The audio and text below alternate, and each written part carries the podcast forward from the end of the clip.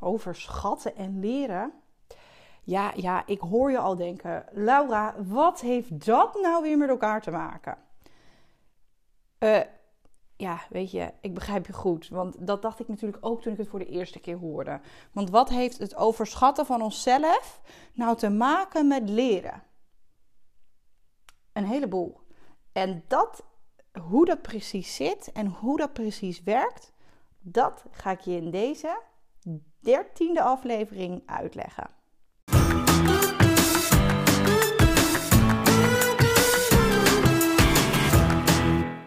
Hey, wat ontzettend leuk dat je luistert naar de podcast van het Leerlab. In deze podcast leer ik je alles wat je moet weten over leren, leren en plannen. Ik ben Laura en met het Leerlab heb ik een grootste missie. Namelijk alle kinderen in Nederland en België leren, leren en plannen. Och man, echt, ik had van de week een gesprek met iemand op Instagram. Hè, want ik deelde, ik heb liever eigenlijk dat mijn praktijk dicht gaat. Um, dat ik geen kinderen meer één op één hoef te begeleiden op dit gebied. Laat ik vooropstellen dat ik dat heel erg leuk vind. Maar wat ik zo lastig vind aan die situatie is dat niet iedereen in die positie zit. Niet iedereen kan zomaar bij mij komen, uh, kan mij betalen om begeleid te worden op het gebied van leren, leren, plannen, zelfvertrouwen, concentratie, motivatie. En ik, ik, wil, ik ben aan het strijden. Ik, ik ben heel hard aan het strijden om die onderdelen, leren, leren en plannen, op de middelbare scholen te krijgen. Want echt, laat ik vooropstellen, ik voel me enorm vereerd dat de podcast, ja, zo leuk. De podcast wordt dus steeds meer en meer geluisterd. Maar ook door, dus door MBO-docenten en um, HBO-docenten. En ik vind het heel leuk, jongens, dat jullie luisteren. Laat ik dat vooral zeggen. Maar eigenlijk is dat natuurlijk ook de zot voor woorden. Want ik denk dat, dat die twee onderdelen, leren, leren, plannen, zo belangrijk zijn om eerder aan te leren. Zodat uh, leerlingen, studenten niet later daarin vastlopen. En ik denk echt dat het nog meer een plek moet krijgen in het onderwijs. Ja, en om, om dat te kunnen bereiken, ja, doe ik echt een heleboel. Um, mijn focus was eerst veel meer op leerlingen. Um, maar ik heb gemerkt dat als ik heel Nederland en België wil bereiken, ja, dan, dan kunnen we dat samen doen. Dan kunnen we dat samen doen met docenten, met leerkrachten. Um, als ik mijn, mijn kennis met jullie allemaal deel, ja, dan, dan kunnen we dat samen aan. Dan kunnen we dat samen doen. En dan kan ik hier gewoon de praktijk sluiten. En ik deel dus van alles op Instagram. Misschien volg je me al. Uh, als je dat nog niet doet, zou ik het echt super leuk vinden als je me volgt, gaat volgen. Ik heb uh, eh, 12 video's gemaakt op YouTube over leren, leren en plannen. En ik ben van plan om aankomend jaar weer nieuwe video's te maken. Zet die video's ook vooral in in je, in je mentorles, in je SLB-les. Of misschien geef je wel een vak. En denk je, nou, uh, ik, wil, ik merk dat ze niet goed kunnen leren. Ik wil daar aandacht aan besteden. Zet die video's gewoon in. Ik geef het ze gratis cadeau, zodat hopelijk jullie er ook echt wat mee kunnen en wat mee kunnen doen. Maar ja, naast dat alles maak ik ook deze podcast. En ook in deze podcast was de focus eerst meer op leerlingen. Maar ik ga dus steeds meer richting docenten en leerkrachten. En dat betekent natuurlijk niet dat je als leerling deze podcast niet meer kan luisteren. Want er zitten ook echt wel tips in voor jou. Waar je zeker wat aan kan hebben. Want voor jou is het voor deze aflevering natuurlijk ook super fijn en leuk om te weten um, of leuk. Nou, vooral fijn om te weten wat overschatten, uh, jezelf overschatten te maken heeft met leren. En dat is ook de, dan waar deze aflevering over gaat. Want wij mensen, we zijn echt super goed in het overschatten van onze kennis en vaardigheden. En als we dat combineren met leren, um, hey, dat, dat, klinkt leuk, combineren met leren, um, Ehm, dan, dan, dan, dan, dan kan ik dat heel makkelijk en mooi uitleggen aan jullie. Oh jongens, ik ben gewoon even helemaal enthousiast of zo. Ik heb helemaal kriebels in mijn buik. Ik weet helemaal niet waarom, maar nou, ik ben gewoon helemaal blijig. Um, weer terug naar het leraargedeelte. Sorry, ik zal ook even een beetje mijn focus en concentratie behouden. Want als we het gaan hebben over leren, leren bestaat uit een stappenplan. En de eerste stap, eigenlijk best heel logisch, waar je mee begint, is jezelf afvragen: wat ga ik leren? Maar als je deze vraag wilt beantwoorden, moet je wel een inschatting kunnen maken over wat weet ik al en wat moet ik nog leren. Zodat je op die manier kan gaan focussen op de lesstof die je nog niet weet. Alleen, we hebben een uh, klein probleempje. Wij mensen kunnen onszelf erg slecht inschatten. We hebben namelijk heel erg de neiging om onze kennis en vaardigheden te overschatten. Kortom, we denken heel erg positief over onszelf. En misschien denk je nu, oh ja, maar hoe, bedoel je dit precies? Dit klinkt wel heel vaag, Laura. Dat snap ik. Nou, normaal als ik een lezing op een, eh, een school geef of een workshop geef op school, dan geef ik altijd even twee voorbeelden. En um, die twee voorbeelden, um, ja, die kan ik hier natuurlijk niet afspelen, maar ik kan het wel kort vertellen. Misschien, misschien plopt er dan een ideetje bij je op dat je denkt: Oh, dat is het, dat bedoel je. Nou, um, je hebt vast wel eens een sportwedstrijd gezien van wielrenners. En dan is er een wielrenner en die fietst, die fietst keihard naar die finish. En die denkt, jee, ik heb gewonnen. En hij wordt op het allerlaatste moment, hij is dus voor die uh, finishstreep aan het juichen. En op het allerlaatste moment wordt nummer 1 ingehaald door nummer 2 en verliest hij. Op dat moment heeft die wielrenner zichzelf overschat. Hij denkt, ik ben er wel, ik ga die wedstrijd winnen. En op het allerlaatste moment blijkt dat toch niet te zijn. Je kent vast ook wel die video's, die komen vast op Facebook voorbij. Of nou ja, op, uh, uh, op YouTube staan ze vast ook genoeg. Waarin je een vrachtwagen ziet die onder zo'n uh, brug door moet. Maar vaak staat van tevoren aangegeven op verkeersborden hoe hoog iets is en of je er onderdoor kan. Maar vaak genoeg gebeurt het toch dat zo'n vrachtwagenchauffeur zich zelf overschat en denkt: Ach, daar kan ik met mijn bak wel onderdoor, daar komt ja wel goed. Nou, niet hele vrachtwagen naar de malle moer, helemaal naar de uh, Filistijnen. In dit geval heeft de vrachtwagenchauffeur zich ook overschat. Nou, en dit overschatten, het overschatten van onze kennis, onze vaardigheden en wat ons wel of niet lukt, um, komt ook heel erg voor als we aan het, of als leerlingen, studenten aan het leren zijn. Oké, hoe zit dat precies? Hoe, eigenlijk begint het met hoe meer we leren als makkelijk ervaren, hoe meer we ook denken er goed in te zijn. Soms ervaren leerlingen, um, studenten leren als makkelijk en daardoor denken ze iets te kunnen begrijpen, te kunnen onthouden, toe te passen. Um, maar dit is dan eigenlijk helemaal niet zo. Die leerling um, houdt zichzelf eigenlijk voor de gek. Ze overschatten zichzelf.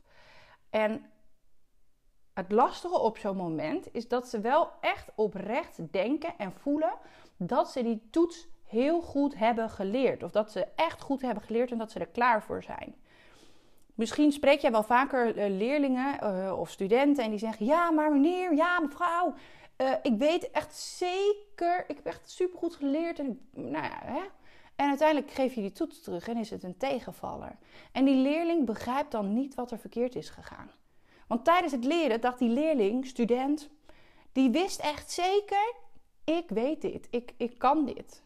Want dat gevoel werd dat gegeven, omdat het leren als gemakkelijk werd ervaren. Nou ja, als, als we onszelf overschatten, als we aan het leren zijn, of als leerlingen, studenten dat doen, dan wordt het ook wel de illusion of influency genoemd. Ik moet je meteen bekennen, mijn Engels is niet meest fantastisch. Dus er zullen vast ook wel eens Engelse woorden in de podcast zijn geweest. Of theorieën die ik niet helemaal vlekkeloos heb uitgesproken. Maar daar gaat het natuurlijk helemaal niet om. Het gaat erom um, uh, nou, dat je begrijpt wat ik bedoel. En die illusion of fluency, influency, die, influency, fluency zegt ook weer hè, hoe meer we dat leren als makkelijk ervaren, hoe beter um, je in de denken te zijn. En wanneer gebeurt dit dan bij leerlingen of wanneer gebeurt dit bij studenten? Nou, um, als voorbeeld, dat kan gebeuren als leerlingen bijvoorbeeld aan het leren zijn en ze zijn de tekst aan het lezen. Um, Maar niet alleen bij het uh, lezen, hè, want dat is wat heel veel leerlingen doen. Maar bijvoorbeeld ook op het allerlaatste moment heel veel leren. En ik ga even vandaag in uh, deze podcast, in deze aflevering, deze twee voorbeelden even uitleggen. Hoe dat dan zit en hoe dat dan precies werkt. En ik begin even bij het lezen als leerstrategie. Want heel veel leerlingen lezen als ze aan het leren zijn. En dat, dat ontstaat vaak niet omdat ze denken dat, dat dat een hele goede manier is om te leren.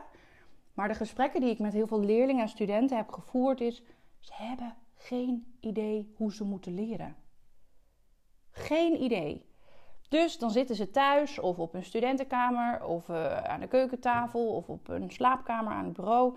En dan klappen ze zo'n boek open en dan denken ze: Oké, ik moet het leren, ik heb geen idee. Dus ik doe maar wat en ik begin maar. En zo'n leerling begint met lezen. En als je eenmaal lezen als leerstrategie hebt ingezet, is het lastig om ermee te stoppen. Want een leerling, als een leerling op die manier aan het leren is, voelt dat gemakkelijk en voelt het dus ook alsof je dus goed aan het leren bent. Dat je goed de lesstof in je hoofd hebt. Dus de leerstrategie lezen voelt makkelijk. En daardoor denken leerlingen er goed in te zijn. Uh, je krijgt het gevoel dat je de stof kent, dat je klaar bent voor de toets. Maar het probleem is op dat moment dat de leerlingen de stof niet kennen. Ehm, er is alleen een hele grote kans dat vooral ze de stof herkennen. Ehm, en die herkenning is heel erg onhandig. want wat weten ze dan nog ongeveer? Ze weten waar de titel staat. Nou, misschien weten ze een aantal kopjes, een aantal afbeeldingen. Maar de inhoud, de inhoud van de lesstof kennen ze niet. Maar daar komen die leerlingen, studenten, vaak veel te laat achter. Namelijk op het moment dat ze hun toets aan het maken zijn, de toets zien en denken: Oh ja, ik heb hier wel iets over gelezen, maar ik weet niet precies wat het was. Maar hoe kan dat nou? Ik heb toch zo goed geleerd? Of bijvoorbeeld op het moment dat ze hun cijfer terugkrijgen of het resultaat terugkrijgen. Leerlingen krijgen het resultaat en hebben echt geen flauw benul dat ze um, niet goed geleerd hebben. Zij denken echt oprecht: ik heb dit goed aangepakt, ik heb dit goed geleerd. En dat gebeurt bijvoorbeeld, hè, dat overschatten tijdens het leren. Uh, het, hè, als het leren makkelijk is, uh, gebeurt dus niet alleen als je lezen inzet als leerstrategie, maar dat gebeurt ook als je uh, op korte termijn veel aan het leren bent. En dat is wat ook veel gebeurt. En nu klinkt dat, deze zin klinkt misschien een beetje vaag. Ik spreek hem uit en denk, ja, uh, lekker duidelijk, Lau. Nou, um, nee, dat is het dus niet. Um, wat veel leerlingen doen is, omdat ze niet plannen, omdat ze niet verspreiden, omdat die bult aan, aan stof wat ze moeten kennen, wat ze moeten, um, wat ze moeten leren, is eigenlijk veel en veel te groot. Ik, ik vergelijk dat wel eens. De ene keer vergelijk ik met een pizza. Je gaat een pizza niet in één keer opeten. De andere keer vergelijk ik met een fles cola van 2 liter. Die drink je niet in één keer op. En de andere keer maak ik een vergelijking met een grote berg. Ja, die grote, grote Himalaya-gebergte, die ga je ook niet in één keer beklimmen. Daar moet je voor trainen. Dus dat doe je door kleine stukjes eerst te lopen en steeds verder uit te bouwen. Of ik zeg ook wel, die grote berg moet je opdelen in uh, klein of, uh, kleine heuvels. Maar omdat leerlingen um, dat best heel erg. Ze kunnen het wel, maar dat zo ver vooruitkijken op de lange termijn is gewoon lastig. Rete lastig. Daar hebben ze begeleiding bij nodig. En als dat dus niet gebeurt, en eerlijk is eerlijk, dat gebeurt 9 van de 10 keer niet. Want docenten, sorry lieve docenten, geven hun toets op. Dit is de toets. En yo, heel veel plezier ermee, succes. Maar ga eens aandacht besteden aan wat is de lesstof dan precies? Hè, hoofdstuk 1, waar bestaat dat precies uit? Hoeveel paragrafen? Oké, hoe vaak zou je dat dan leren? Oké, en hoe ga je dat dan leren? En schrijf dat dus op. Leerlingen en studenten doen dit niet of nauwelijks thuis. Dus het gevaar wat er dan gebeurt, ze stellen uit, stellen uit. En de avond voor de toets gaan ze nog even leren. Want dan zien ze in SOM of Magister of in hun agenda of op Blackboard zien ze ineens... Ha, ik heb morgen een toets. Chip, ik moet nu wel leren. En dan ga je op het allerlaatste moment leren. Nou, dat op het allerlaatste moment leren, dat wordt ook wel cramming genoemd. En op het allerlaatste moment ben je dus veel feiten continu aan het herhalen. Het leren wordt ongeveer, nou ja, ongeveer, het leren wordt een automatisme. Want uh, omdat je die feiten steeds uh, herhaalt op een, in een korte of in een periode. Hè, vaak zitten leerlingen dan twee uur achter elkaar te blokken, misschien of een uur, misschien wel drie uur, dat is echt wisselend. Maar doordat je die feiten steeds herhaalt, lijkt het makkelijker te worden en voelt het alsof ze er beter in zijn geworden. Dat voelt zo. Een student of een leerling is dan oprecht overtuigd van het feit: ik weet zeker dat ik dit goed weet of ken. Maar het vervelende, de informatie, de informatie is oppervlakkig opgeslagen. En zal dus ook weer snel uit het uh, geheugen verdwijnen. Dus moet je daarna een toets doen, ja, dan weet je niet meer heel zo, niet zoveel meer. Maar ook deze leerstrategie op het allerlaatste moment leren voelt als gemakkelijk. En als we dit niet vroegtijdig onderscheppen of weghalen, of, dan is het heel lastig om daarmee te stoppen. Dat merk ik echt. Want als ik keer kijk in de praktijk, hè, kijk, dit gebeurt ook bij leerlingen die bij mij in de praktijk komen. Heb ik die allemaal meteen overtuigd? Nee, niet allemaal. Daar ben ik heel eerlijk in. Maar de leerlingen die hier komen, uh, daarmee doe ik een intake en daarmee vooral heb ik het gesprek met de leerling of student, niet met de ouder. um, ik wil wel zeker weten dat die leerling wil. Want wil die leerling niet, dan heeft het geen zin. Je moet er wel voor openstaan. Maar als leerlingen dus echt al um, enorm overtuigd zijn dat deze twee leerstrategieën of één van deze twee leerstrategieën voor hem of haar werkt, dan is het voor mij ook super lastig om iemand om te buigen of te overtuigen. Ik probeer dan wel altijd uh, ze uit te dagen. hey, uh, jongens, ik heb een uh, uitdaging of ik heb een uitdaging voor je. Durf je die aan te gaan? Voor een groepje leerlingen, want ik sta af en toe nog steeds voor de klas voor een groepje leerlingen om lessen te geven. bied ik een challenge. En dat is ook wat jij kan doen in je lessen. Maar wat nog beter is, is dat we vanaf het begin van de middelbare school, klas 1 en 2, um, ehm, nog meer aandacht besteden aan het leren. Leren en plannen en niet alleen aandacht besteden, ook integreren in de lessen. Leerlingen helpen, begeleiden, uitleggen, maar ze vooral laten ervaren.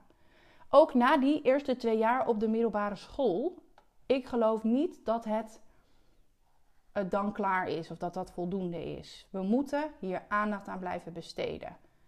Iedere keer weer. Ook dit moeten we herhalen. Um, een heel pleidooi vanuit mijn kant. Wat helemaal niks meer te maken heeft met overschatten. Nou ja, jawel, want dat heeft weer te maken met leren. Het is dus belangrijk dat leerlingen ook deze informatie weten. Wat kun je nou doen? Pardon. Kriebel in de hoest. Geen corona, gisteren test gedaan, so don't worry. Uitslag negatief. Um, maar wat kun jij als docent nou doen in je les of in je mentorles of SLB-les? Doe een uitdaging. Deel je je klas in tweeën op. De ene gaat op het laatste moment leren en de ander gaat actief leren met woordkaartjes. En bekijk het verschil. Draai het dan een keer om. Het is echt belangrijk om hier aandacht aan te besteden. Ik heb natuurlijk ook niet voor niets een lesmethode uh, uh, gemaakt, uh, gericht op de middelbare scholen. Om in mentorlessen aan de slag te kunnen gaan. Er zijn al een aantal scholen mee aan de slag en dat is gewoon echt wel kicken. Um, en super fijn. Um, en zoals je misschien op Instagram voorbij hebt zien komen, ik ben dus ook begonnen met een coachingstraject voor docenten. Drie maanden lang gaan we actief aan de slag. Eind februari uh, begin ik uh, een groep van tien docenten. En daarin hebben, we, hebben ze allemaal een kennismakingsgesprek, super gaaf. Gaan we, um, hebben we zes online coachingsmomenten waarin ik theorie, um, praktijkvoorbeelden deel. Maar waarin er ook gewoon tijd en aandacht is voor intervisiemomenten. En heel leuk, een van de docenten zei ja, ik wil hier al de hele tijd mee aan de slag. Maar de tijd is er iedere keer niet voor. Dit is gewoon een mooie schop onder mijn kont. Nou, die eerste groep is dus helemaal vol. Maar het leuke is, ik kreeg van de week ook nog een mailtje van iemand anders die geïnteresseerd was. Ik zei, nou, helaas is het vol. Maar ik kan je op de interesselijst zetten voor de tweede, uh, voor een volgende ronde. Um, of ik die dit schooljaar nog ga starten, moet ik even in mijn planning kijken. Want er zijn ook echt veel scholen en bedrijven die me inhuren voor workshops en lezingen. Wat gaaf is. Maar ik moet mezelf natuurlijk ook niet over de kop werken. Maar ik ga mijn uiterste best doen om dit schooljaar, dus uh, voor de zomervakantie, nog een tweede uh, coachingstraject voor docenten te doen. Dus lijkt jou dat nou wat?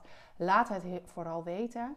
Ehm, dan zet ik je op de interesselijst. Sta je op de interesselijst, dan betekent het dat jij als eerste een berichtje krijgt uh, dat er een nieuwe ronde open gaat. En dan kun je met een fikse korting uiteraard meedoen. Want mensen die geïnteresseerd zijn en dat aangeven, ja, die verdienen gewoon een extraatje.